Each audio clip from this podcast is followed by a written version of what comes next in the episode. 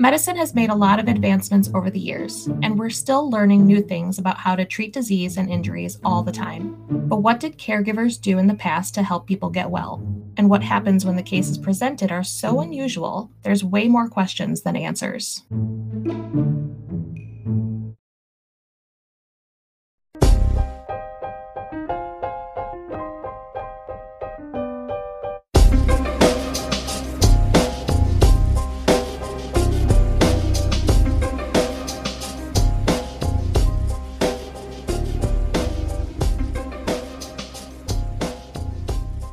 Welcome to You Totally Made That Up. We are a bi weekly history podcast that tells you the wildest, craziest, nuttiest stories from yesteryear, ones that sound like somebody must have totally made them up.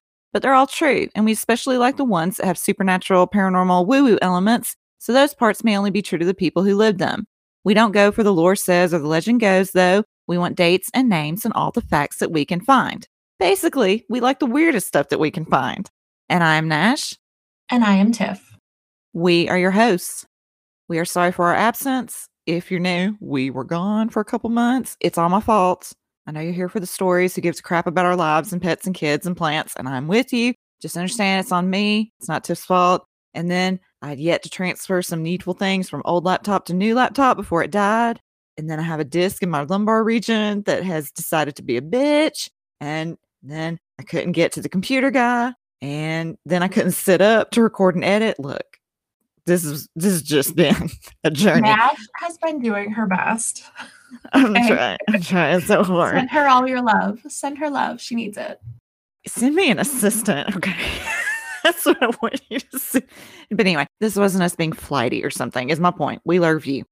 Okay, some business as of March 2021, there's not going to be any more images in our show notes to accompany references because a friend history podcast got hit with a cease and desist and possible monetary damages over images at their website, which accompanied their episode posts, even though clearly they were for educational purposes. And in my non legal opinion, I mean, I, I did, I took courses in intellectual property, but in my opinion, these were a clear case of fair use. Whatever. In any event, We've removed the ones that were there, and going forward, we're not going to include them. Best we can do is suggest that you check out the provided sources and or do some googling if you want to see who these people and what these locations and all that look like.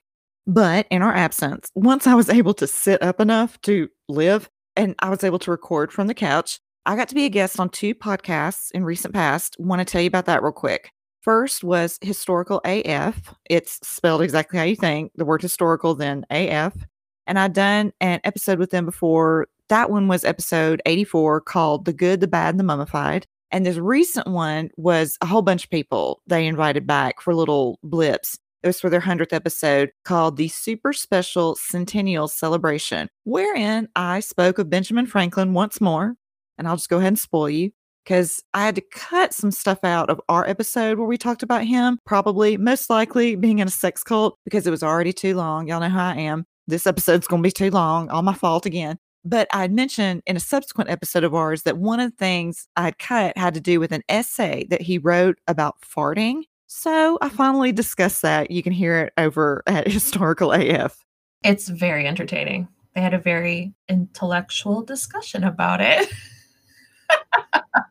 very important and historical. Very important. Then I was a guest on a podcast called Because I Want to Know it is hosted by a lovely lady named Leslie Fear, F E A R, spelled how you think. It's her honest God legal last name. It's it's great. Nice. It's double great because of what I'm about to tell you next about her. She also happens to be a great author of paranormal romance books. And can you so you know, creepy type themes and her last name is Fear. It's perfect. It was meant to be.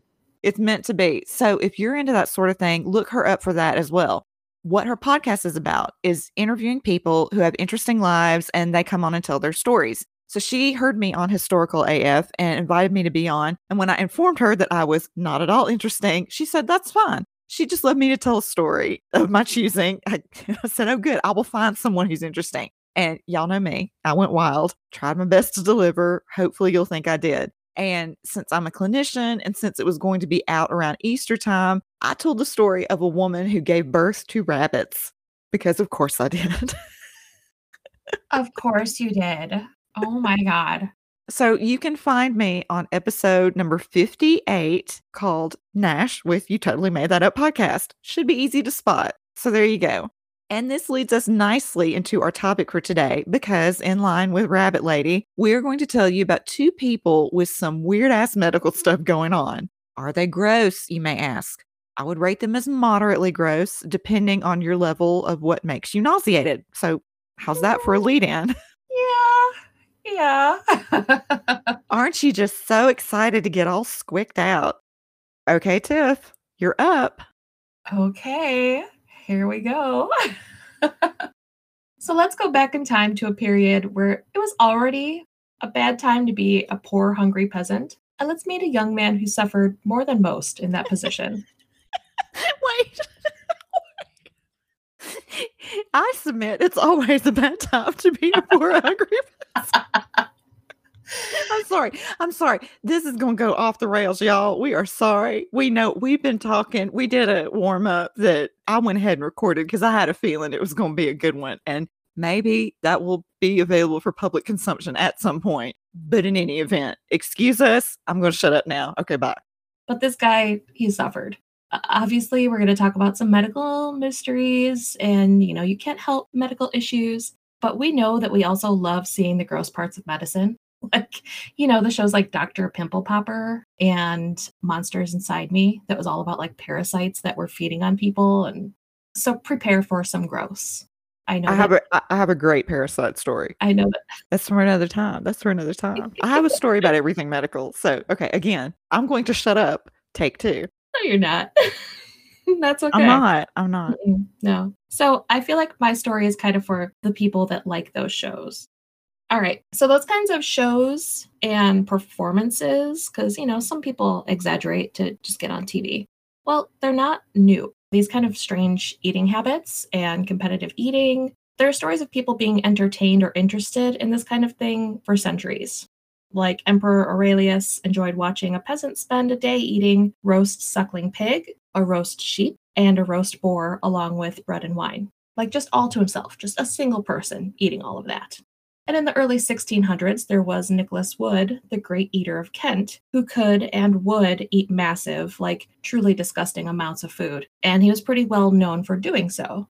He was a farmer, he wasn't really a showman. He would like take bets and he drew some attention to himself. In one instance, he actually made a bet about how much he could eat. He ate so much that he passed out and lost the bet. And when he awoke from his food coma a day later, he was put in the stocks to shame him for losing that bet.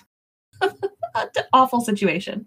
So, Nicholas, how much could he eat? Was it like 70 hot dogs or whatever, you know, competitive eating is now? No. It was like 60 eggs, a good portion of lamb, a handful of pies, and that's just to start with. You ate 60 eggs and put put them in the stocks. Yeah, that sounds like a bad situation, right? Right? Oh, Yeah, I know. All I could think of was like, that is not the place to be. Mm-mm. So, other eating feats of Nicholas include eating an entire mutton shoulder, which included the bones, and yeah, it caused dental problems. In a single sitting, he ate seven dozen rabbits, or even another time, he ate a meal that was prepared for eight people. Now, he was meant to go on like a little tour, but poor health prevented him from doing so, and so he went back to his farm and kind of disappeared. It's assumed that he died around 1630. And in the meantime, other eating competitions and exhibitions took place. I wouldn't say it was a frequent thing, but it wasn't unheard of. A few examples would be Charles Tile of Dorset, who ate 133 eggs within an hour, along with bread and ale. He also ate an eight pound leg of mutton with carrots and bread. Another hearty eater that was making his way as a showman was Monsieur Dufour, who, in front of a packed house of people in Paris, ate asps in hot oil, tortoise, bat, rat, mole, an entree of roast owl, a dessert of toads that was adorned with flies, crickets, spiders, and caterpillars. He then ate the candles that were on the table and drank a flaming glass of brandy and like opened his mouth so that people could see the flames in his throat. Just awesome. pretty cool, but also like nasty. Nasty. I know some people have to eat that stuff. You know, some people choose to eat it. I just, it's Mm-mm. not for me. Okay. So we've established that competitive eating and eating for entertainment was a thing. So, what is it that makes Tarrare stand out? that's the subject of my story. Get ready, have like Pepto or Tums or a bucket, whatever you need to have ready if you get a little squeamish. So, eating massive abnormal amounts and types of foods was kind of his thing. And I'm going to put it out right now that this does include eating some live animals. Apparently, eating cats was kind of a thing for a while, and that's not an exaggeration. I came across it quite a few times while researching, and we're going to get there. There isn't a birth record for Tarrare, and I am not pronouncing his name correctly. You guys, I tried. I tried to practice. He's French, so it's like that throaty you know. But I took Italian, and so I just want to roll those R's and make it hard. So I'm sorry, it's Tarrare. That's just how it's going to be. Every source lists his birth year as 1772, but there's not an actual record. And his early life is also not documented, being a peasant. But we know that by the time he was a teenager, he was booted from the family home because they couldn't keep up with his eating habits. And not in a normal teenager growth spurt kind of way, but in a literally, I eat my own weight in food every day kind of way. As a teenager, he makes his way in the world the same way that so many other outcasts did as a traveling showman. He's traveling around France with a group of prostitutes and thieves. The prostitutes, they go and do their thing. The thieves would kind of go around, swindle and pickpocket people. And Tarrare, his whole shtick is look what I can eat. And I'm sure that these people were shocked because he was not a very big guy. By the age of 17, he weighed about 100 pounds and he stood at average height, which was about 5 foot 8 or 173 centimeters or so. And he never got much larger than that. He's described as having very soft, light colored hair, pretty apathetic personality, kind of discolored teeth, but also that his skin sags. And it's not a little bit, it's not like a paunch. They said that the skin of his cheeks would sag down like elephant ears. And the skin of his torso, when he wasn't swollen from the food that he was eating, he could tie the skin of his stomach around his waist like a belt. His jaw was also deformed, and his mouth was very, very wide, he had lips that were so thin that they were described as almost like invisible. People couldn't see them.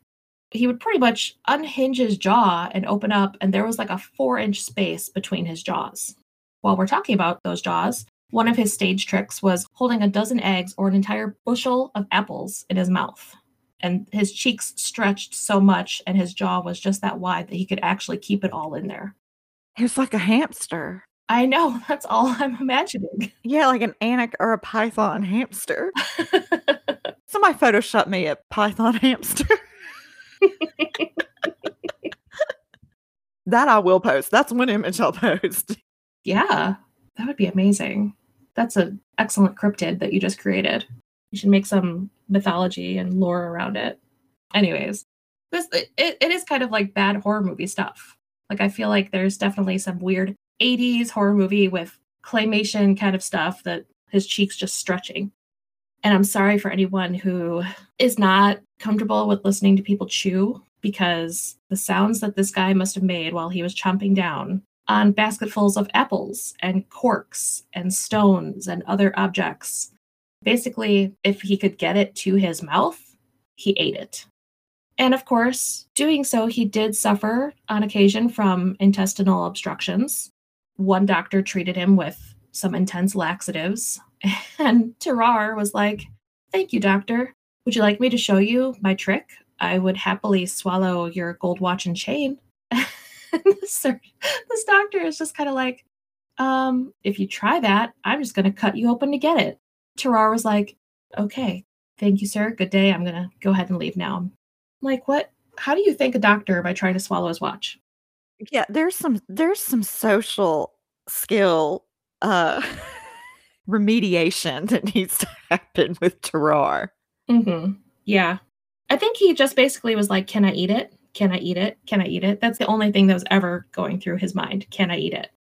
It's said in a few different sources that he would eat until he fell asleep. And then while he was sleeping, his jaw would still be moving like he was swallowing and making noises.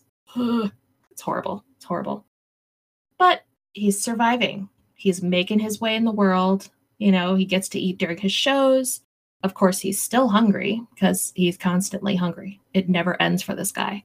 So he's found digging through trash piles, he's eating throwaway bits from butcher shops, anything he finds in the street. But the party tour can't last forever, and the French Revolution strikes up And Tarrare is like, well, I need to do my part for France. So he joins the French army. And he gets sick almost immediately because he's so malnourished by the lack of food. So, seeing as he's got to eat more, the army allows him four times the normal food rations, but that's still not enough. And they find him digging through refuse piles. And you guys, he was like digging through poop to find uneaten or undigested bits. He really. This is bad. It's this, bad. This is real bad. It's real bad. So, not only are they having trouble keeping him out of these garbage piles, but Tarrare also is very hot and very sweaty and smelly. In fact, we don't even know if his actual name was Tarrare or if it was a nickname because of his quote, prodigious flatulence.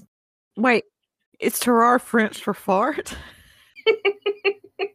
well, apparently there's a phrase that went bom bom terrar, and it was used to describe explosions.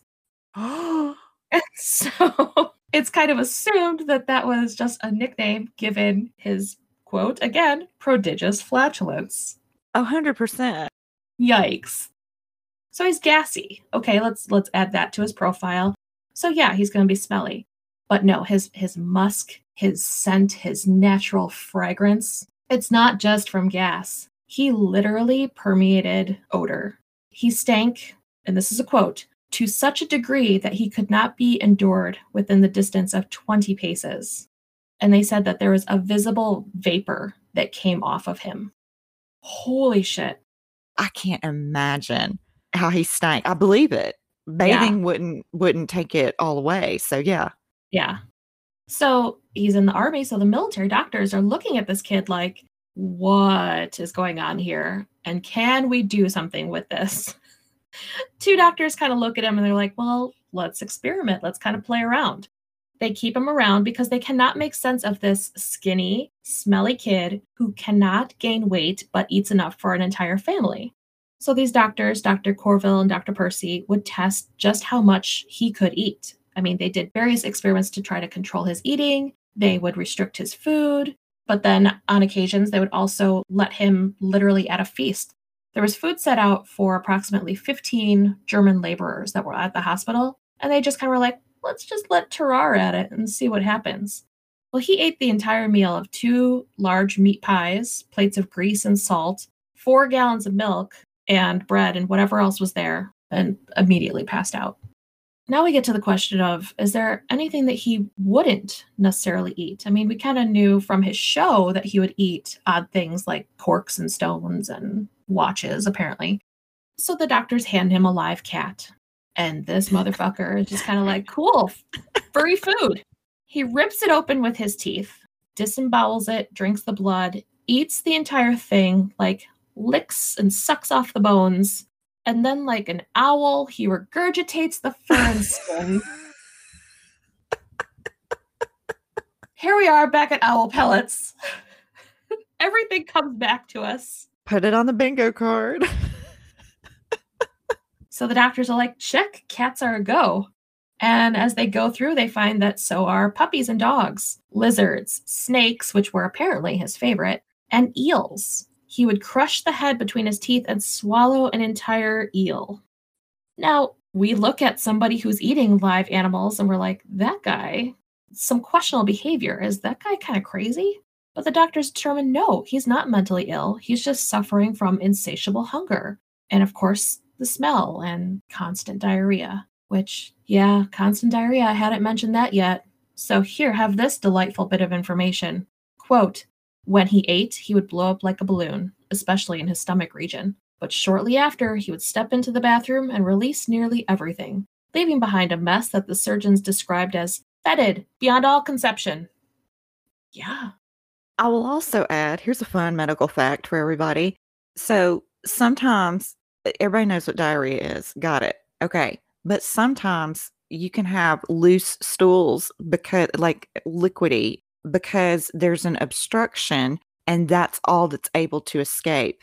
The liquid is going around the obstruction. So you might think, God, you know, I just, I'm having the runs like crazy, but I feel like I've, I still feel like I've got to go. Like some, well, yeah, you might if you have a really difficult nugget up there or in Tarrare. If you have cat hair stuck.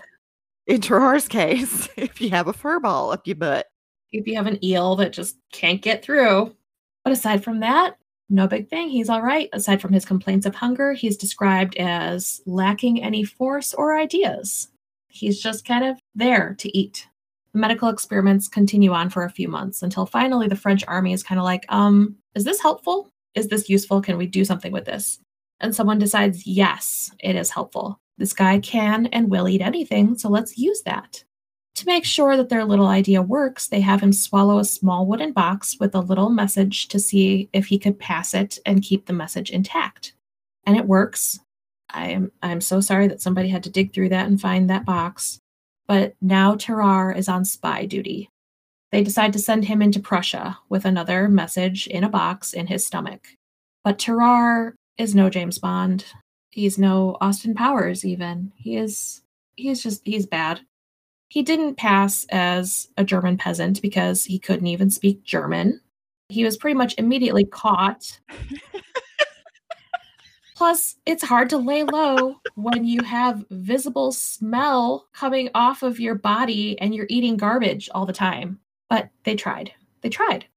So he's behind enemy lines. And while he's there, he's being beaten and kind of tortured. And given his need to eat all the time, it doesn't take a whole lot to break him and have him give up the actual reason that he's there.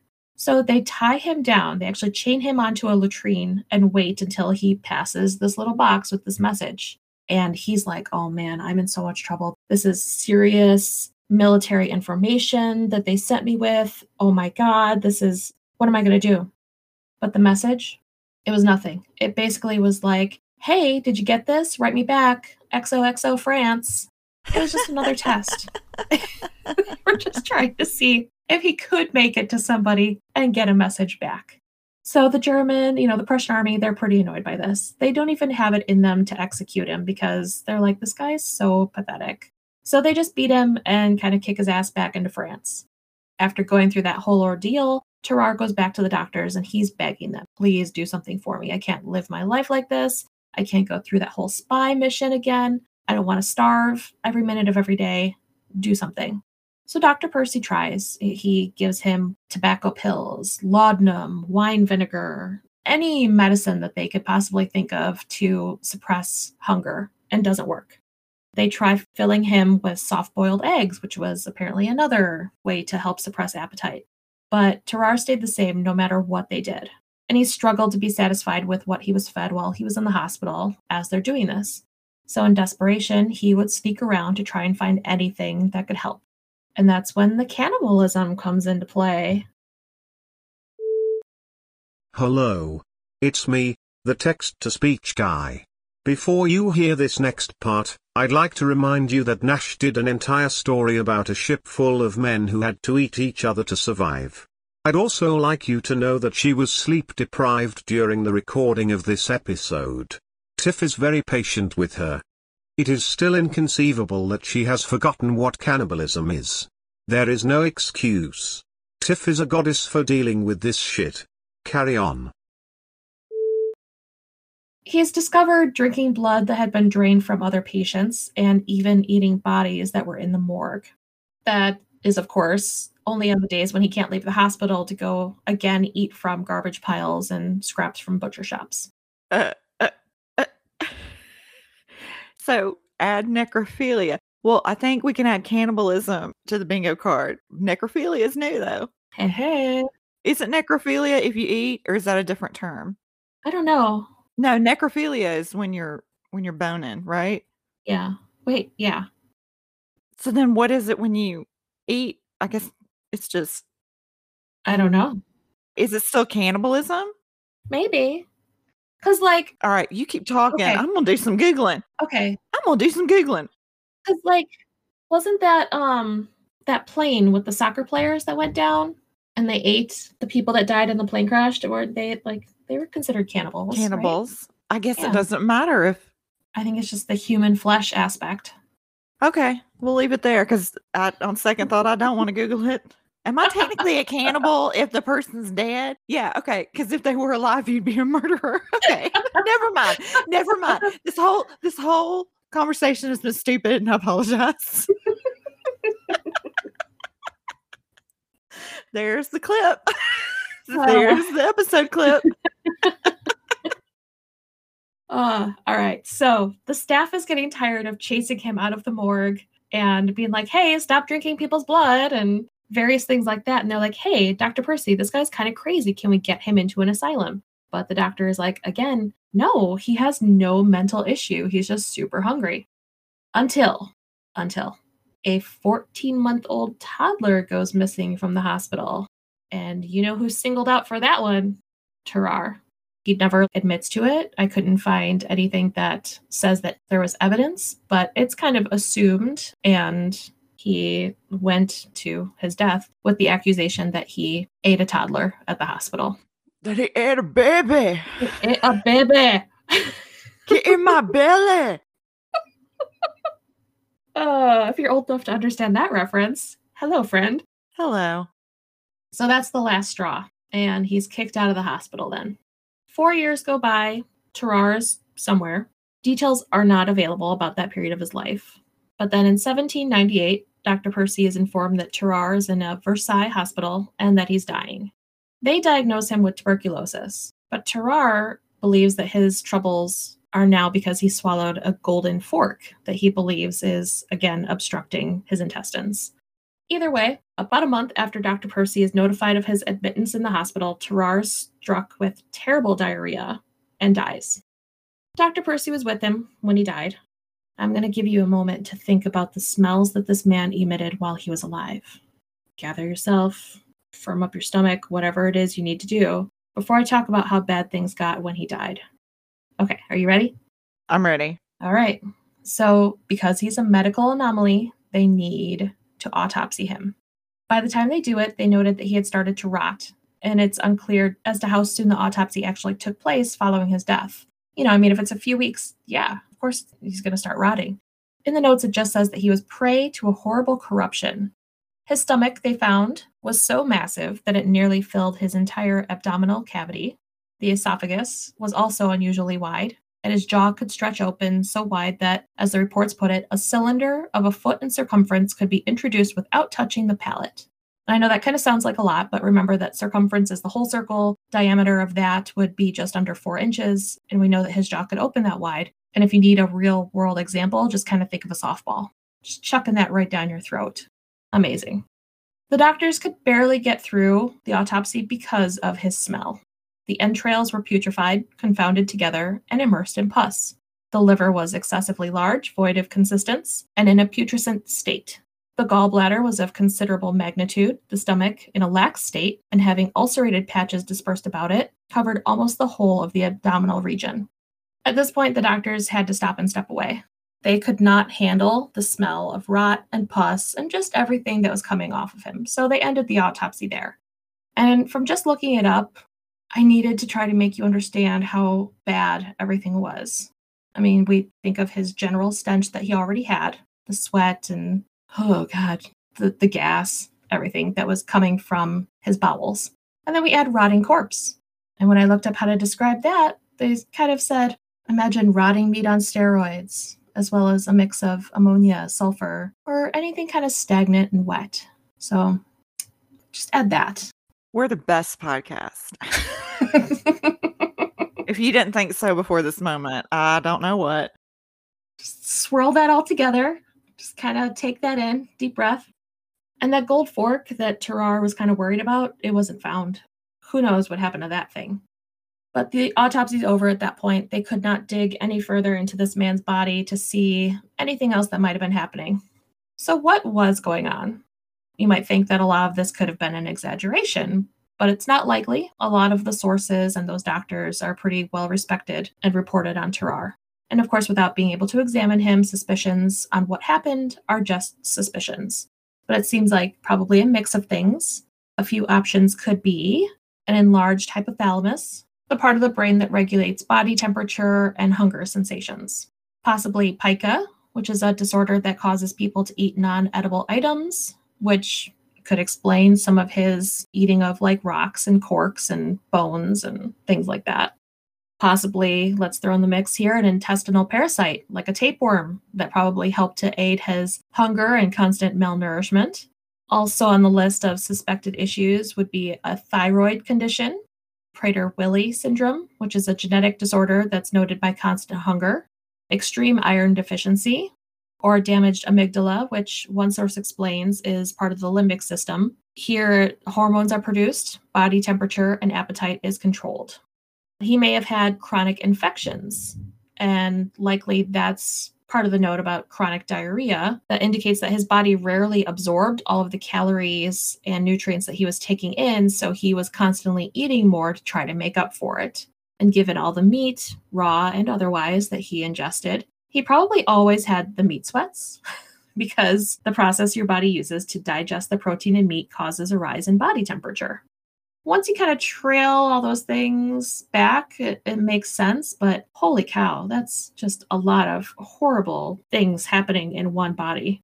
So there are bits and pieces from almost all of those that could be part of his diagnosis. And it probably was a combination of genetic disorders and infections that actually ailed him. But I think that all in all, finishing up my story here, that if we look at what was done for him, I think that the doctors at the time did the best that they could and I think that he had some solid opportunities as far as living his life. You know, I mean, he, he found a way to make it. So good for him. Maybe he could have done with less cannibalism and yeah, animal swallowing, but uh I guess sometimes you got to do what you got to do. And that, my friends, is the lesson.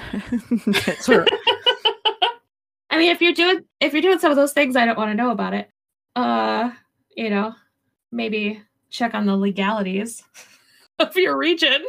Maybe pump the brakes on the whole toddler thing. Yeah. Yeah. Yeah. Yeah. You know, there there are limits. Oh boy, Tarrare, he it's hard to find a story that's gonna beat, you know, him as far as eating. Oh yeah. Having, you know, those kind of digestive issues. I vote tapeworm and not having access to enough food due to his do you know what I mean? And by the time he got to where he did have access to food, like when he was in the military, it had developed, yeah, like you say, like a his body was so out of whack by that point. Mm-hmm. Yeah. Yeah, I don't know. I mean, it's when I looked through all of the possible diagnosis that they could have thrown at him, I'm like, oh, a little bit of that, yeah, a little bit of that, yeah, and kind of piece it here and there, but again, without really actually seeing him in action and kind of what was all going on and without, of course, knowing any of his family history, because, like I said, none of that was noted. But good for him as far as being able to survive when he got kicked out of his house and not just kind of. Exactly. Yeah. I don't know. I'm trying to find a trying to find a bright side of this poor guy's life. what was this like the fort what did you say 1400s 1600s what did you say oh this was 17 so 1772 to 1798 that was his lifespan so, you know, French Revolution, all that yeah. kind of stuff. But yeah, he struggled. I don't think he ever found love. Uh, no, no. all right, you ready to have a different kind of this? This there's elements of gross out, but I think you're gonna leave mine. You know, yeah, way to go. I really do. Can I spoil it? Is there any cannibalism? No. There's no cannibalism. All right, all right, all right. better. Okay. There's no diarrhea. Oh man. But but I'll give you a hint. Some, there's a phrase that I'm gonna say that I've said before on the podcast, and I thought I'd never say it again. But all right, I take you to Vermont, specifically a little town called Cavendish, and it is September 13th, 1848. We're just south of the town at a construction site for the Rutland and Burlington Railroad, where a group of men are blasting away rocks in the ground to prepare for the roadbed, you know, making the land where the tracks are going to be laid as flat as possible. Directing the process was the foreman, a young man named Phineas Gage. Let me tell you a little bit about him. He was born July 9th, 1823. It's thought, for some reason there's debate, but it doesn't matter. He's from Grafton County, New Hampshire. He's the oldest of the children of Eaton Gage and Hannah Trussell, and quote, Little is known about his upbringing and education beyond that he was literate. So, a smart cookie we got here. According to documentation by a physician called John Martin Harlow, who will come up again in a major way, he described Finn at 25 years of age as follows five foot six inches tall, 150 pounds, dark hair, tan skin, strong and muscular, very active, always been healthy, and that his personality was nervobilious, which, if you're stumped, so was I. What was meant by that is, quote, active mental powers with energy and strength of mind and body, making possible the endurance of great mental and physical labor. Great. So not only is he smart, he's also a buff Chad. And as noted in the intro, we're not posting pictures anymore, but give him a Google or check out our sources at show notes. Minus the injury we're about to discuss, I think he's a really good looking dude. I mean, I think he's hot. Even after the injury, he's still pretty hot. Anyway, by that description. Historical hottie. Historical hot, like legit, like he would, again, there's an obvious injury that happens, but would turn my head regardless. Just, he's, I think he's really hot. so I can totally see him with the description that they gave. I can totally see him doing work like the railroad, just the real get in there and get dirty stuff. Can absolutely see him being a construction worker, anything in that type of genre. And like I say, by the time he's in his mid 20s, he's not just laying track, he's overseeing explosive work. It's speculated that this could have started when he was younger, that he might have worked in local mines and or quarries, but we do know that he had worked on the construction of the Hudson River Railroad in New York. About his work as a foreman, his employers said that he was, quote, most efficient and capable, a shrewd, smart man, very energetic and persistent in executing all his plans of operation, and that he was, quote, a great favorite with the men in his charge. Very nice. And he was also so devoted to his work and so focused on doing things the best way possible that, of his own accord, nobody asked him to do this, he goes and commissions a custom tamping iron what is a tamping iron, you now ask? First off, the purpose of this thing is to pack down a blast hole that's been dug and filled with clay or sand, something of that nature, so that it really concentrates the blast you're about to set off. There's also blasting powder in this hole, and blasting powder is primarily made up of sodium nitrate, which is, here's some trivia, can be used to cure meats and is something that plants readily absorb from the soil, whether it's natural or from fertilizer. It's eatable. I mean, you know, don't, but it's in the stuff we consume, is my point. So it's kind of a two trick pony. And you may have heard of potassium nitrate, aka saltpeter, with relation to things that go bluey. And, you know, they're kind of cousins in a sense. I'm not going to tell you the recipe for blasting powder because I did not Google it because I have no desire to be on a watch list. But back to the holes. You don't think we are already with the stuff that we've had to look up? Fair enough. Fair enough. But back to the holes. If you're like, huh, how does that make a blast more efficient, digging a bunch of little holes instead of just lining up dynamite and blowing it all to hell? Well, I do better if I relate it to something medical, like I've seen from my emergency department days. So imagine a firecracker going off on your flat, open palm versus it going off in your clenched fist. That's the idea. You put stuff under pressure, you get more significant reactions. It's not got space for that energy to disperse to. It has nowhere to go but into whatever is surrounding it. Regarding what it looked like, I can't speak to what the standard ones may be, but we've got a description of Gage's custom rod. It's three foot seven inches long, weighs about 13 and a half pounds. And for our peeps across the pond, we're talking about six kilograms and a little over a meter. At one end, it's one and a quarter inches in diameter. That's 3.15 centimeters. And then it tapers down its length to be just a quarter of an inch on the other, and that's a little over 0.6 centimeters, ballpark of half centimeter. So it's not terribly large, but it's got some weight to it and it's very narrow at that one end, and it's pretty much a point. Now, if you're a longtime listener of the show or you perused our catalog from time to time, you know that I, on occasion, will say the word foreshadowing. And this here is a case of that. It's a big old case. All right, back to where we started. It's September. We're on site getting rid of rocks so tracks can be laid. It's around 4:30 in the afternoon, and Gage is ready to tamp another hole. Good guy Gage. He's helping. He's not just bossing people around. Off to the side, workers are loading broken up rocks into a cart, and I don't know if they dropped some or what, but he looks over. He opens his mouth to speak to them. And quote Accounts differ about what happened after Gage turned his head. One says Gage tried to tamp the gunpowder down with his head still turned and scraped his iron against the side of the hole. Another says Gage's assistant failed to pour the sand in. I think you all may know what's coming. Gage is still saying something, and he, quote, smashed the rod down hard, thinking he was packing inert material. Now, metal against something hard, like, say, a rock, can do something neato, which is cause a spark. And sparks ignite things that are ignitable, like, I don't know, blasting powder. And in this instance, what happens is it's, I mean, it's essentially like a gun has been fired, and the bullet is that 13 pound rod that's a quarter inch diameter. And let me elaborate so y'all are really getting the full picture. per one of my sources, quote, for reference, a 50 caliber round, the one you see hurling lead from automated machine guns, is 0.5 inches or 1.27 centimeters in diameter. Using anything bigger on humans is a war crime. So, Oh, all right. uh huh. Remember when I said that it's a good thing one end was pointed? I say that because of what happens next. Because if this had a flat end, it just may have killed him on the spot because it launches like it has been fired out of a cannon. This three foot, seven inch long rod drills through Gage's head. It goes in below his left cheekbone. It destroys a molar. It passes just behind his left eye. It goes into the left frontal lobe of the brain, has not lost any speed, and it exits through the top of his skull, roughly in the middle of the crown.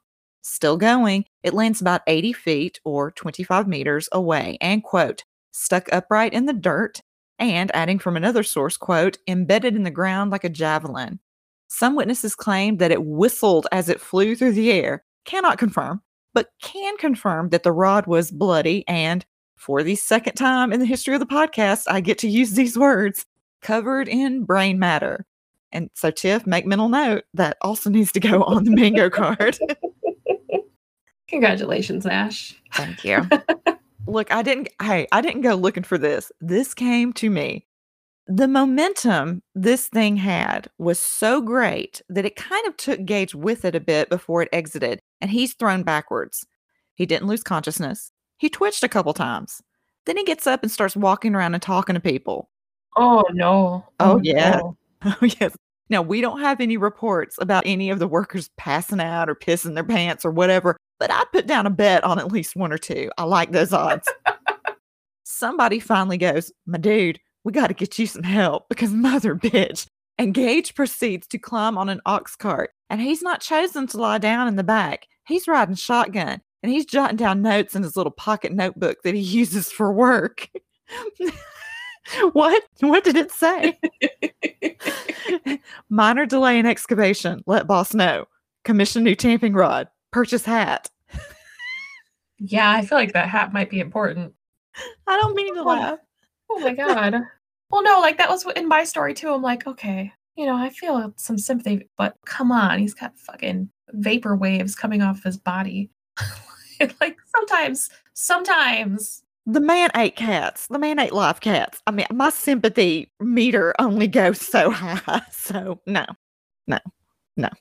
But no, yes, this is, this is an absurd situation right now. One of my sources says that the aforementioned Dr. Harlow was summoned to the work site, unsure how long this took, but he finds Gage wide awake and friendly and chatty. Gage recognized him, and it said that he, quote, reassured the doctor. I don't know. I don't know what everybody's so worried about. Everybody's just looking at me funny. I don't know what everybody's so worried about. What's the problem? I lost my rod. Let's just keep going. I think it's somebody pick up my rod. They're a mile and change from Cavendish. And again, if I'm betting, they get him there fast. I mean, I bet they ran them ponies. He's sitting up the hallway and they take him to the hotel where he's been staying and park him on the front porch in a chair while somebody gets the town doctor. Harlow hasn't arrived at this point. He's on the way, bolstering my hypothesis that whoever was driving that ox cart was flying. Gage is still chatting with people, and at this point, he has not been bandaged up in the least. I mean, children are crying, dogs are howling, and he's still like, what is all where's all the fussing about? Town physician Edward Williams arrives, and quoting the good doctor, I first noticed the wound upon the head before I alighted from my carriage, the pulsations of the brain being very distinct. Now remember, he's down on the road, and Gage is up on the porch, so okay. When Williams comes up to him, Gage goes, Here's enough business for you. And then he stood up and, quote, vomited hard enough that he pushed out some of his brain from the wound. Oh, Williams describes it with a smidge more flavor, saying, quote, the effort of vomiting pressed out about a half a teacup full of the brain through the exit hole at the top of the skull, which fell upon the floor. Now, now, I'm imagining one of those like Play-Doh. j- just, bleh, bleh. oh, I personally think he was exaggerating because because they they couldn't. You'll see why later. There's more has to be removed, and he couldn't have survived if they if like a teacup of his brain fell on the. I mean, come on. So I think Williams was possibly a little bit in shock at seeing this. So he he might exaggerate a little bit. But now I'll go on and tell you it would not have taken hard vomiting. My boy could have sneezed. I assure you, his brain was quite swollen. And I also assure you that it having some space to swell, so AKA that hole, versus being trapped in the tight space of his skull is what saved his life. In the hospital, in extreme cases when medication and drains ain't doing it, to relieve pressure on the brain, pieces of skull are sometimes removed. Let's have a timeout and talk brains. Oh, yes, let's. Oh, yes. So here's the thing to know about the body. Some things are absolutely useless and are leftover evolutionary crap, stuff that will most likely, if we could fast forward through time, will be gone, like, say, wisdom teeth. Then there are the things you can live without. You got to likely take medicine to compensate for the loss, such as if your gallbladder or thyroid is taken out, but livable. Further, you've got your duplicates two lungs, two kidneys, two testicles, two ovaries. Optimal function may be limited, but you can do all right with just one. I mean, hell, we can even take away parts of organs like the intestines or part of the stomach. And again, maybe not the perfect solution, but it can be done and you can still live. And the other thing to know about the body is that there's backups that will kick in to take up slack. My favorite one to tell people about is how, if for some reason you're not blowing off enough CO2 via your lungs, because that's what happens, we breathe in oxygen, we breathe out CO2, and your blood plasma has a high concentration of it, then not only can your kidneys take up some of the slack via regulating bicarbonate, but you can also fart off some of it. Farts are just, it's going on the bingo card. I've said it throughout this episode. Add it to the bingo card. Classy as always. Just That's us. leveling up. And so, likewise, if the kidneys are failing and there's too much and the blood pH is getting wacky, the lungs will blow off more. Another one is, and sort of related because O2 hitches a ride on red blood cells, but another one is that if an organ needs more oxygen perfusion, the vascular system will kick up a notch and start shunting blood away from the extremities into the organs. Most common one, people will know if you're in a starving situation, the stomach will eventually stop churning and the metabolic processes in your body will start pulling nutrition from your muscles and later on from your fat stores. So if you're trying to starve yourself to lose weight, be aware it's coming from your muscles first and foremost. So, okay, your body wants equilibrium and it will shuffle stuff down to the level of ions to make this happen. Then we have the brain. Only got the one. If certain parts fail, there are times when other parts will take up that slack, but typically, if something's damaged, there's limited compensation that can happen. Limited, not impossible, but the brain doesn't seem to have an efficient backup system like all the other stuff I mentioned. And while we're here, that thing you hear about, we only use 10% of our brain is total bullpucky. If that were true, then logic would dictate that much of the issues with head trauma and strokes and whatever would have little to no effect because it would have to hit that 10% by pure chance to impact us. So, duh. And a twist on this that also goes around is that science only knows how 10% of the brain works. Also, not true. Point is, you can lose part of your brain or have damage, certain parts, mind you. Ha, huh, mind you, no pun intended but you can have damage, such as a stroke, and still function. Again, perhaps not at 100%, but it's not inherently a death sentence. And I have a cousin, in fact, who they're considering doing a modest partial lobectomy on because she has intractable seizures, as in they are daily, usually multiple times a day in her sleep. She can't drive. She can't go off to college. She can't get a job. She needs to have someone in her general vicinity 24 7.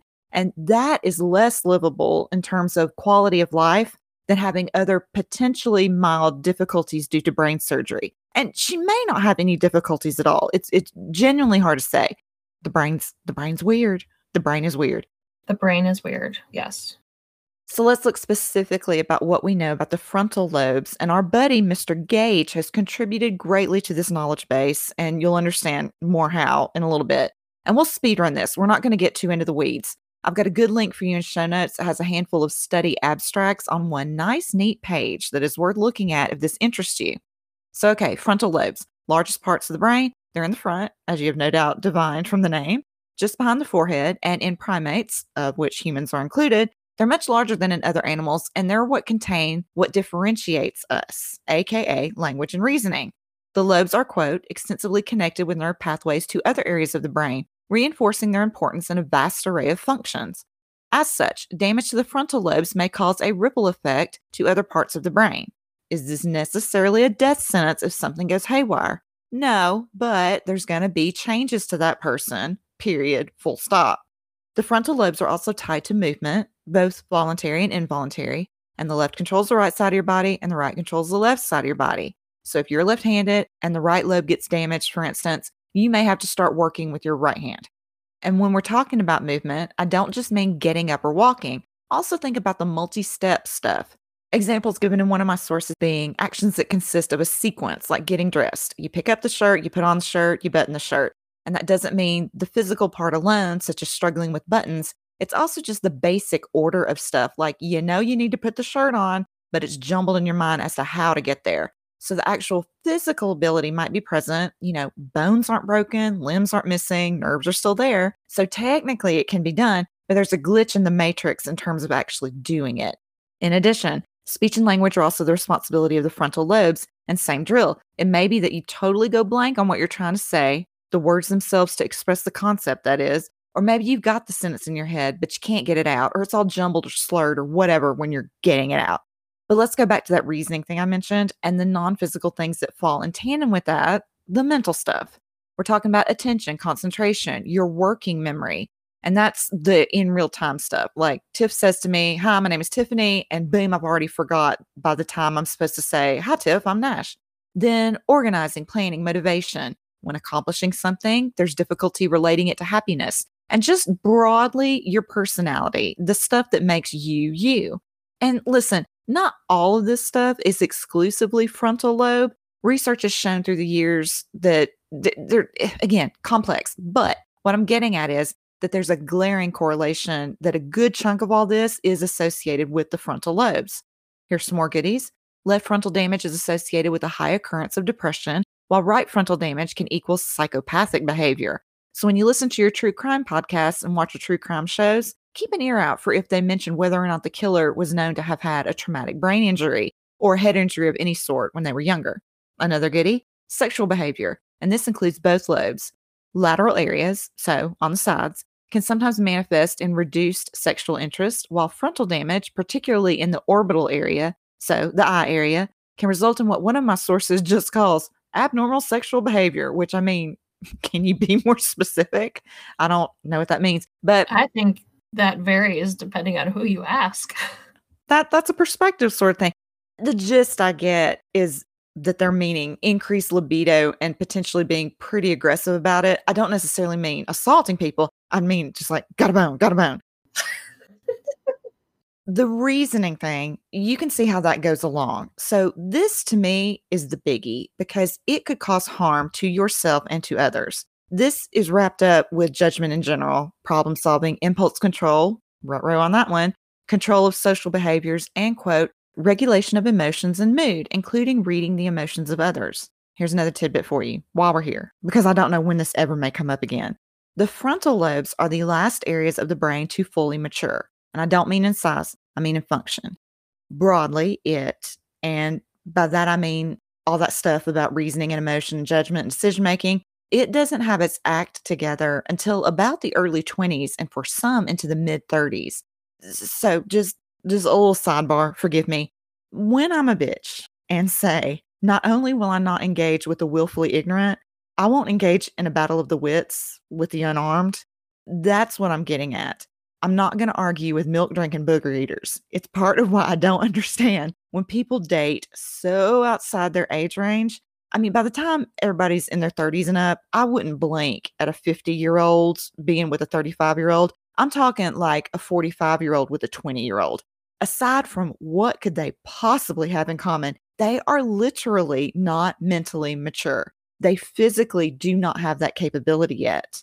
And the majority of our listener base is around our ages, so this won't really apply to them. But in the event you are listening and you're in high school, I just I want to try to give you some comfort here.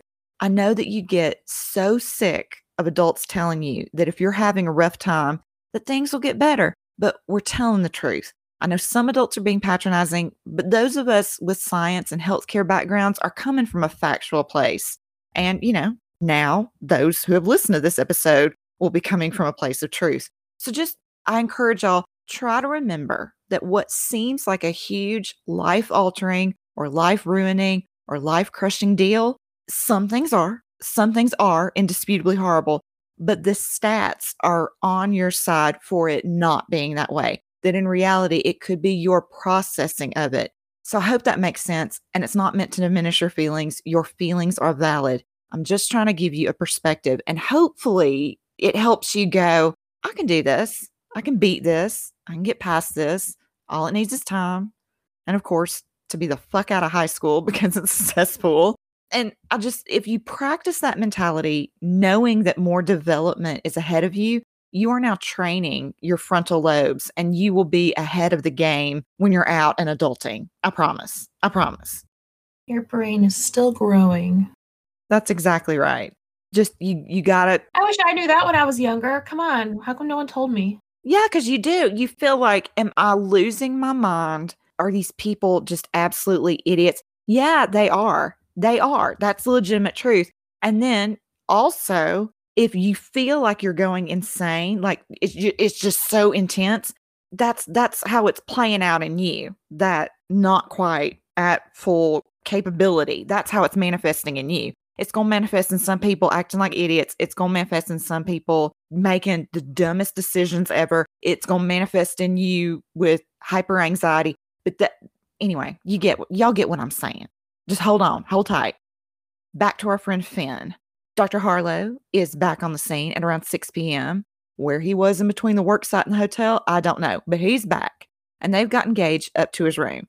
Here's what Harlow said quote, You'll excuse me for remarking here that the picture presented was, even to one unaccustomed to military surgery, truly terrific.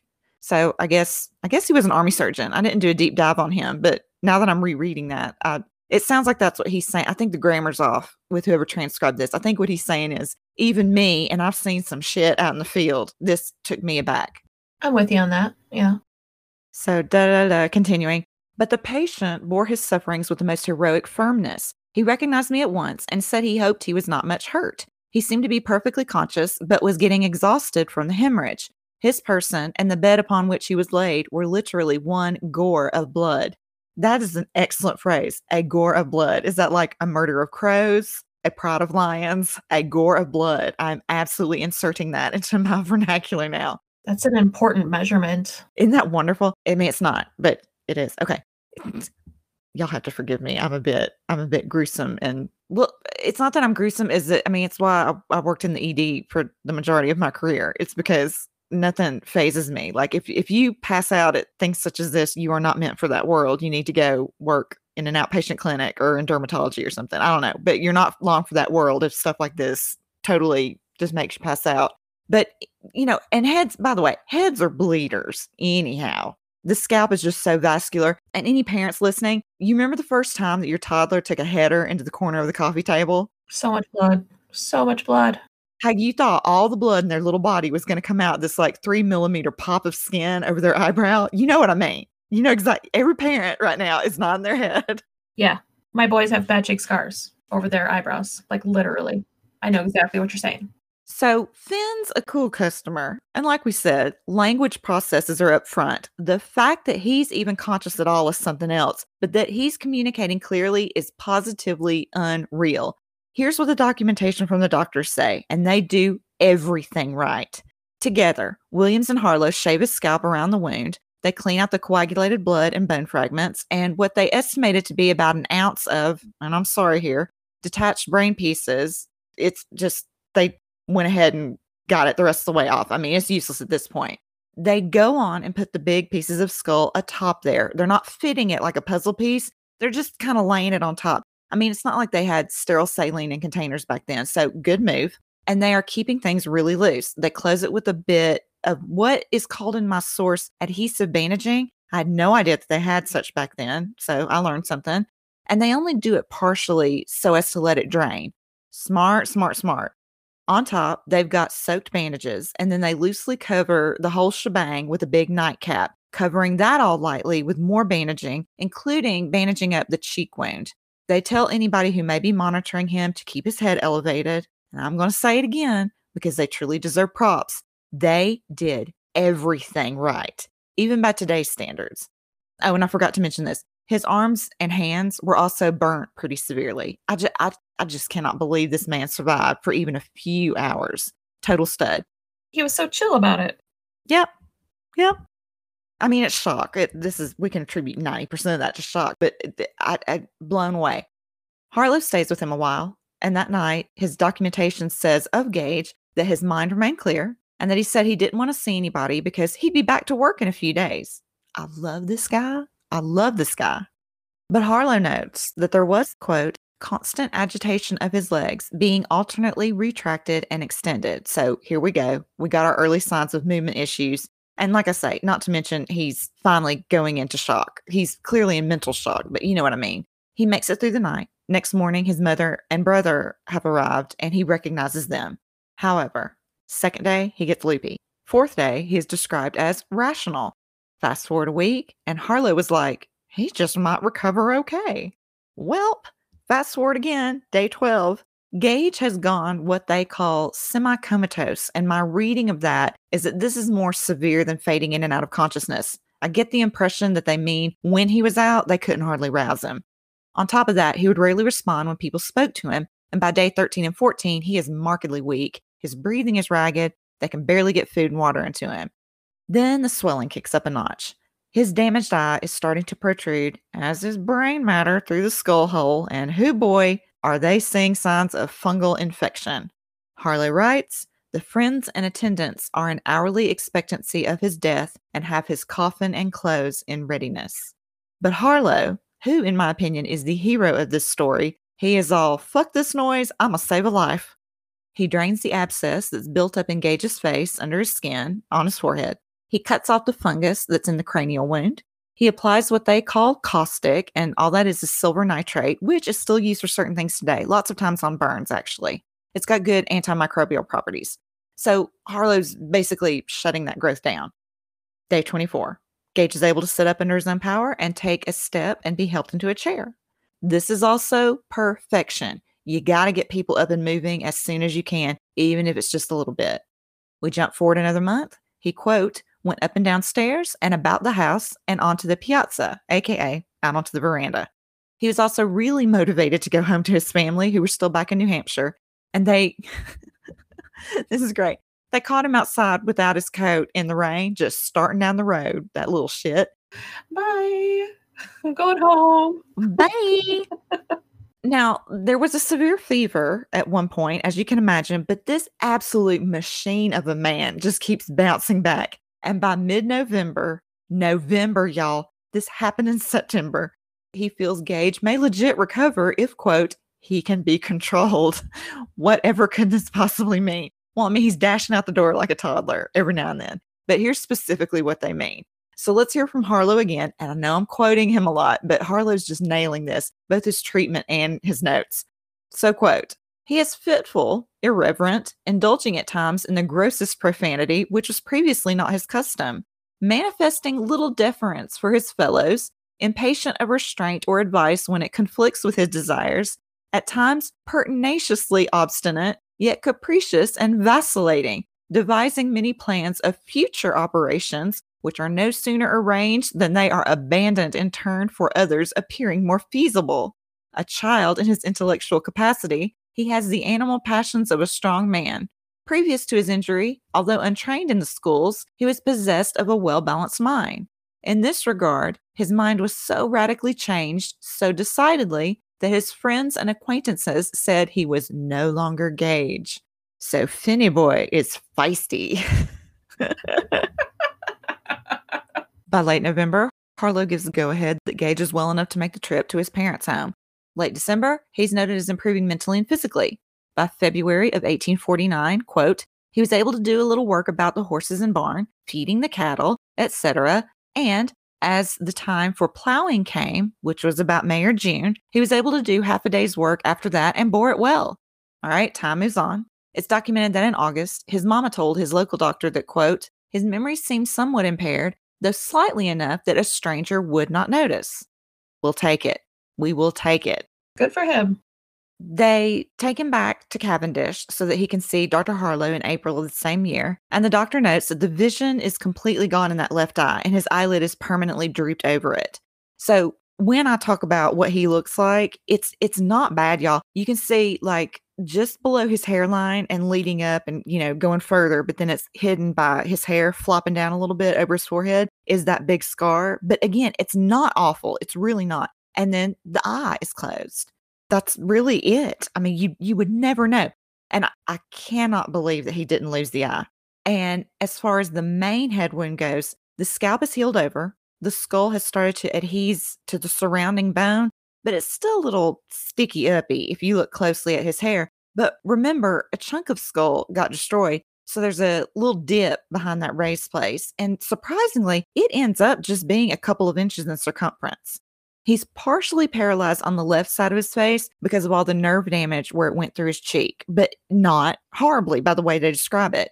And Harlow notes his physical health is good, and I'm inclined to say that he has recovered, has no pain in his head, but says it has an odd feeling which he is not able to describe. I believe it. But here's a weird thing. Even though there were tons of witnesses, you know, and two doctors documenting all this, and of course, Gage himself being able to be like, hey, a tamping rod sailed through my noggin. For whatever reason, some professionals in the medical world were like, humph, this isn't possible. Maybe you got stung by a bee or whatever the shit they were thinking. And he still had the rod, by the way, kept it. Matter of fact, he kept it with him the rest of his life. So in November, and we're now a little over two years from the incident, a Dr. Bigelow, who's the head of surgery at Harvard, brings Gage to Boston to basically see for himself. He is convinced and presents Gage to the latest med school class and also something called the Boston Society for Medical Improvement. And here's something that I feel compelled to share with you all. Also at this meeting, Bigelow presented, quote, a stalagmite, which was remarkable for its singular resemblance to a petrified penis. okay. So that's the level we're at. Mm-hmm. Science. In any event, word is spreading in the medical community about this seemingly impossible survival and the changes in him mentally. That's what I meant when I said that Gage contributed more than he'd ever know to advancements in learning how parts of the brain function, because there was no other documented case like this, at least not of someone living long enough to observe how they function in the long term after such an injury. Science can now start relating personality changes, amongst other things, to the front left part of the brain. And that could potentially also go toward explaining if people were like, Billy got kicked in the left side of his head by a cow when he was out there milking, and he ain't never acted the same since. so, closed head trauma as well. Point is, as one of my sources puts it, quote, Gage may have been one of the earliest examples of a patient entering a hospital primarily to further medical research rather than for treatment. And so Finn, as he stated from the rip, was wanting to go back to work, but he couldn't do the railroad gig anymore, obviously. So he somehow gets involved with a place called Barnum's American Museum in New York City. And don't get confused, this isn't anything to do with the Barnum Circus. There's no evidence that shows he was a circus attraction. But I looked into this, and yes, it was P.T. Barnum who started it. We're not going to go down this road because we are at some point going to do an episode on him. So this will undoubtedly come up. But this was a bit of a different jam. It's not traveling, it's at a corner of Broadway where the financial district is now. Lasted from 1841 to 1865 and was quite successful. And I'll just read to you real quick what Wikipedia says in the intro of their article on it. Quote, the museum offered both strange and educational attractions. Some were extremely reputable and historically or scientifically valuable, while others were less so. Like I say, we'll get into that some other time, but clearly Gage would have fallen into the legit category. Having said that, get your gag reflexes ready. One of my sources says that, quote, for an extra dime, skeptical viewers could part Gage's hair and see his brain pulsating beneath the scalp. Mm, yeah, that's the stuff. That's what I want to take my children to. He's then talking. what? what? Uh, I, uh, You're just nothing. I'm just- imagining it. I'm just imagining that. You know, it's just let's go see the pulsating skull. That's just the family trip for the day. What are we doing today? Oh, we're gonna go look at the skull and see the brain pulsing. All right. And then you're gonna fucking write letters about it and send those to your cousins in Europe, and it's gonna be the talk of the family for the next year. I'll tell you what. Well, and then we're going to go to a science lecture and look at a stalagmite that looks like a penis. I don't. I don't even. I don't even. Okay, but they were so bored. They were so bored back then, They had the time. and they had the time. He's then documented. I mean, there's advertisements that have been found. He made public appearances around New Hampshire and Vermont, and there's pictures of him posing with the tamping rod. So my assumption would be that he brought it with him. And Bigelow, the Harvard dude, had said about this that Gage was, quote, a shrewd and intelligent man and quite disposed to do anything of that sort to turn an honest penny. So this wasn't about fame. It was about him doing what he could with what he had where he was. But apparently it got old, and after a while, he gets back to non celebrity work, as it were, and he works for the owner of a stable and coach service in Hanover, New Hampshire for about 18 months. We're now in 1852, so we're four years out. Finn gets an invite from an entrepreneur going down to Mexico because of a gold rush happening at the time to work as a driver for long distance stagecoach trips down in Chile, where he cared for the horses, yeah, but is also driving a route called the Valparaiso Santiago. And time out for all of you Spanish speakers. I did take the time to look this up, and the best answer I found regarding the pronunciation was as follows If you are an American, Chile. If you are Hispanic, Chile. If you say Chile, you sound like someone with a really bad American accent trying to say it with a Spanish pronunciation. I liked I liked that answer when I found it. so Chile it is. Now I looked into this route because I had to know what kind of trip this would be. In present day, this is called Chile Route 68, and all nice and paved, it is about 68 and a half miles long, or a little over 110 kilometers. Uh, wow, already. It also said that it will take you through several tunnels. There's a mention of a coastal range, and the kicker for me, the final stretch of Route 68, named Santos Ossa, makes a steep descent into Valparaiso. And I'm, i know I'm butchering that. And I, I, y'all don't know what I've cut out of this, me saying this 500 times. Doesn't matter. That's the last time I'm going to say it. The word steep is what really leaps out for me. I don't know about y'all. And that's today. I can't fathom back then. And I just, you don't want somebody with a recent past traumatic brain injury doing this kind of thing. You just don't. What he was navigating sounds like a not easy route. And what he was driving was described as a coach heavily laden and drawn by six horses. God Almighty, I will say though, it's documented. That sounds terrifying. It sounds terrifying right now. Me sitting here, it I'm terrified. I'm not even in it. He's not even driving it, and I'm terrified. I will say that it's documented that in terms of social norms and interacting with people, he was fine. So, in terms of mentality, not much to say about it. He was kicking it. But there's still the damage and the physical element. And like we talked about, the body will compensate for inefficiency the best it can, but the brain is a special beast. Okay, so we're about to get hazy with dates because a lot of this is coming from Harlow's notes. And while he communicated with the family off and on, it seems, it's noted that he says he lost track of Finn for several years somewhere in there. So just keep that in mind that a lot of the rest of this is ballparking. All right, he starts having seizures. No way he ain't been having them throughout. Just there's no way. But apparently, these are significant enough and regular enough that they put the kibosh on him driving coaches. And so, after seven years on this job, very impressive, he goes to San Francisco because the family had relocated there to be as close as they could to him while he was in Mexico. I mean, the Gage family is just phenomenal. They're so supportive. I, I love them. This is said to be in about 1859, again, uncertain, but point is, he has been in Mexico for a decent bit of time. And the mother describes him when he gets back as, quote, in a feeble condition, having failed very much since he left New Hampshire. He had many ill turns while in Valparaiso. Oh, I do have to say it again. While in Mexico, especially during the last year, and suffered much from hardship. Then, after he gets back on his feet somewhat, he was said to be, quote, anxious to work, and he goes to Santa Clara, California to work on a farm. Early 1960, I saw two differing things. One saying he lost his job due to the seizures, which continue to increase in severity and amount. But then another says that one particular day that the plowing was too hard on him so my what I'm inferring from that is that it contributed to a whopper of a seizure and he knew it was time to quit.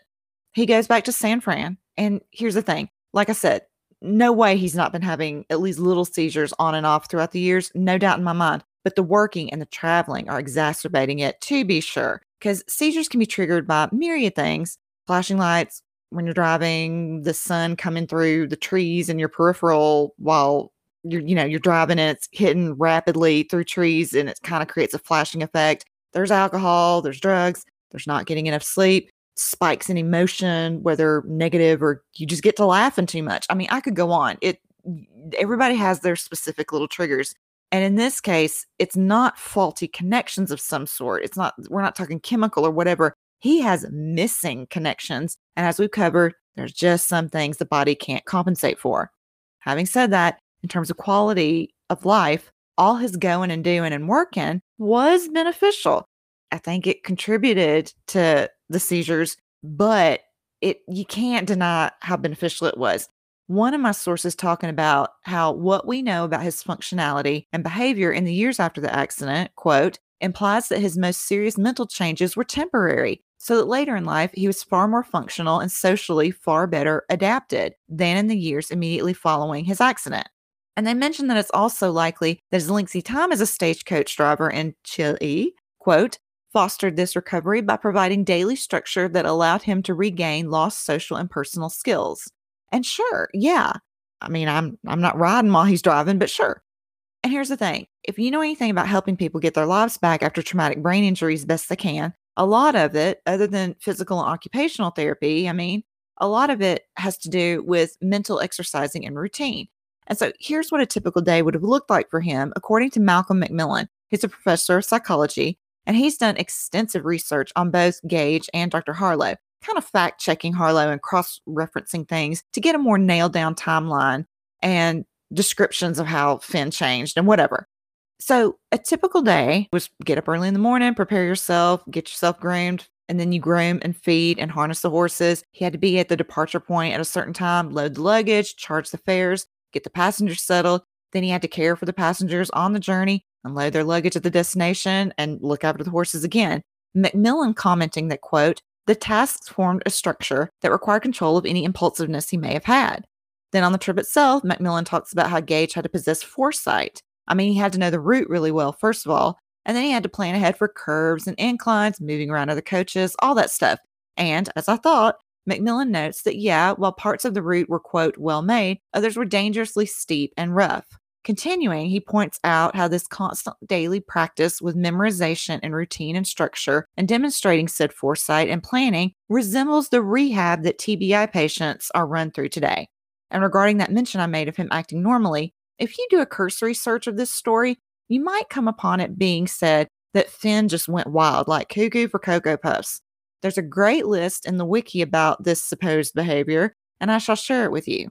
So, okay, some of the things that have been said about him are that he mistreated his wife and children, he did not have a wife or children, inappropriate sexual behavior, promiscuity, or impaired sexuality, lack of forethought, concern for the future, or capacity for embarrassment, parading his self misery and, quote, vainglory in showing his wounds, gambling to the point of bankruptcy, responsibility, untrustworthiness, aggressiveness, violence, vagrancy, begging, drifting, lying, brawling, bullying.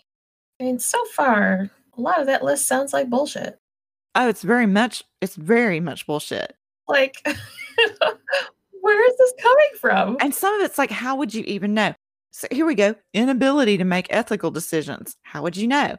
Loss of respect for social convention, living as a layabout or a boorish mess, alienating almost everyone who had ever cared about him, and that he died, this is the best, due to a debauch.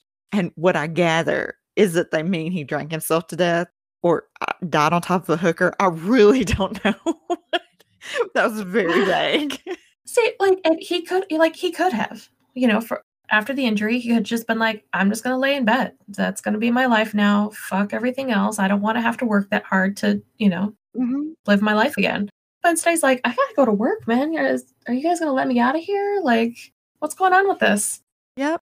I understand what's going on. Yeah. I mean, he was that way from the rip. He wanted to get up and go and do.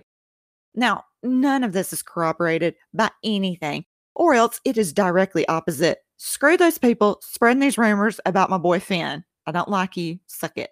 So the seizures got bad, real bad. On May 20th, early that morning, his mother finds him having a severe seizure, and the way it's conveyed, he's unresponsive. They call the doctor to come. Doctor bleeds him. Jesus wept. That is, y'all, that is my least favorite thing, medical thing that was done way back when. And you'll hear people say, they do it nowadays. No, they don't. It is such a finite percentage when it is done it is it is i'm not even going to get into it why it's done and when it's done and it's it, trust me 99.9999999 times out of 10 out of 100 Are you trying to say that blood belongs? that blood belongs in the body. Yeah, that's what I'm trying to say. that, okay, yeah, if you insist. yes. I, matter of fact, I do insist. Then he's coming in and out. The seizures keep happening throughout the day and night. And according to his obituary in the New Hampshire Statesman, Phineas died on May 21st, 1860. He was 36 years old. And according to the record book of the Lone Mountain Cemetery in San Francisco, he was buried on May 23rd. Dr. Harlow didn't hear of his death until 1866, and he gets hold of the family. He asks them if they would give permission for Phineas to be exhumed so that his head could be examined for scientific education. They agree, bless them, and they get it to Harlow, who in turn ends up donating it to Harvard. Both Gage's skull and his tamping iron are on display at the Warren Anatomical Museum, which is within the Harvard Medical School library, and you can go visit it should your heart desire. His body now rests in the Cypress Lawn Memorial Park in San Francisco. To close, I want to read to y'all something very sweet that was said about him. Phineas was accustomed to entertain his little nephews and nieces with the most fabulous recitals of his wonderful feats and hairbreadth escapes without any foundation except in his fancy. He conceived a great fondness for pets and souvenirs, especially for gifting to the children and for horses and dogs. It was only exceeded by his attachment for his tamping iron, which was his constant companion during the remainder of his life. And that is your story of the utterly amazing Phineas Gage. Our stories were on very opposite spectrums of hopefulness. no, no, listen, listen.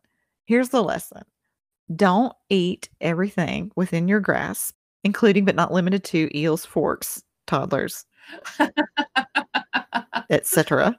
And maybe give the hole a glance to make sure it's not just straight blasting powder before you stick your rod in it. That's a euphemism if I ever. Okay. yeah, I know. I heard it after I said it. Solid advice, kind of no matter where you're taking that. Well, you know, it's on the line of don't stick your dick in crazy. So Yeah, yeah, there you go. don't stick just anything in your mouth. Don't stick your rod before you look. Yeah, Yeah, we're done. We're done, folks. That's that's uh yeah, let's cut it there. that's it. We're good. Keep listening, like we say. You'll hear how to get hold of us. Uh, if you want to send me that, what did I say? Hamster Python hybrid Photoshop. It's great. Get crazy with that. You don't have to. Don't got to. As I tell my dog when I ask him to do things, don't got to, but if want to. when I'm trying to coerce him into something. that's my very Does it work? that's my very southern way. Yeah. Sometimes. It does. Yeah. All right. I'm like, come on, let's go pee. Don't got to, but if want to. And he'll just kind of look at me. I'll go pee. He's pretty good about it. He's pretty good about it. He just looked over his shoulder at me like, you want me to go pee right now? No, I don't. You're in the house. That's it. This is where the catchphrase goes. Bye. Thanks for listening. As a reminder, you can check out our sources for each of the episodes at our blog, along with any other supplemental things we think you might enjoy. Just head over to youtotallymadethatup.tumblr.com and in the menu, click on show notes. We're also on Twitter at YTMTU Podcast and on Instagram at You Totally Made That Up. You can contact us at any of those places, and you can also email us. That address is you totally made that up at gmail.com. We love hearing from you, whether it's ideas for episodes, your own personal or family stories, telling us what we can do better, and telling us what we should keep on doing. And if you're enjoying the podcast, please consider taking a moment to rate and review on your platform of choice. Or if you know someone who may like our content, send them our way. We're so grateful for our listeners and would love to add even more people to our wild podcast family.